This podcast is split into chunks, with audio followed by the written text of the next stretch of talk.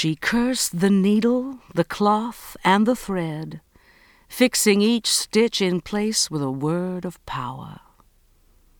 The murmured litany sounded so harmless, like a cat's purr or a low humming.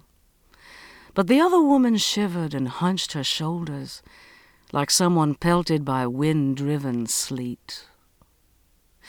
It had been a long time since she'd heard words like those, but she knew what they meant, and the hands that wielded her own needle felt stiff and clumsy. She had tried to remonstrate, to warn. Might as well talk to a stone, she thought. Or one of the white marble statues the old man had put up all around the garden. Heathen images they were, statues of old gods and goddesses. Naked, too, some of them. It was against Scripture. You shall make unto yourself no heathen images. She'd read it herself in the book, spelling out the words with slow, painful care. It was a prideful thing being able to read, and harder than anything she had ever undertaken, without help or encouragement. But she had wanted to read his words for herself. This was worse than heathen images, though. This was inviting the devil into your heart and feeding him on your hate. He was there in the room with them. She could feel him. Two women sewing by the fire, and that presence. Not hot like the bad place was supposed to be, but icy cold. You're stitching your soul into it. The words burst out of her. There's always a price to pay.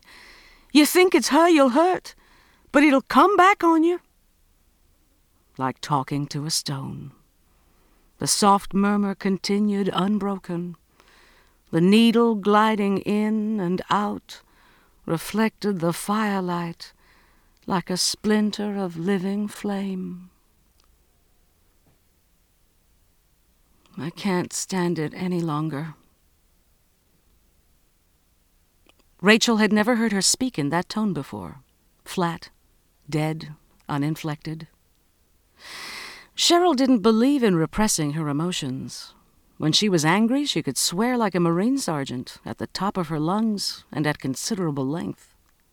When she laughed, her whole body shook and dimples dented her rounded cheeks. Now she sounded like a tired old woman forty years older than her real age. Mid thirties, Rachel assumed. The red gold curls framed her gray face like an unsuitable wig. Rachel glanced into the room they had just left, the hospital room where Cheryl's husband lay.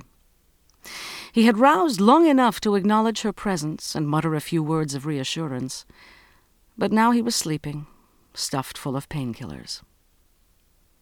He's going to be fine. The doctor said he expects a full recovery. This time. Cheryl sagged, bracing herself against the wall. He's been a cop for almost 20 years. Sooner or later, his luck was bound to run out. He could find another job, one that would pay better and wouldn't involve so much pressure. There was no need for him to answer this call. He wasn't even on duty. And it wasn't an emergency. A domestic argument. They happen all the time. But he won't quit, and he won't stay safe. They've all got guns these days. And next time it may not be his leg. Next time. They were only acquaintances, not on hugging terms, but Rachel put an impulsive arm around the other woman. Come on, Cheryl. I'll drive you home. Not yet. I told Kara I'd meet her here. Anyhow, I don't want the kids to see me like this.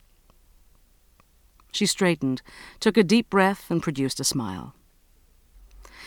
I'll wait in the cafeteria till Kara gets here and bum a ride home from her. Or walk, it's not far. You probably have things to do. You go on. Rachel's eyes moved back to the open doorway.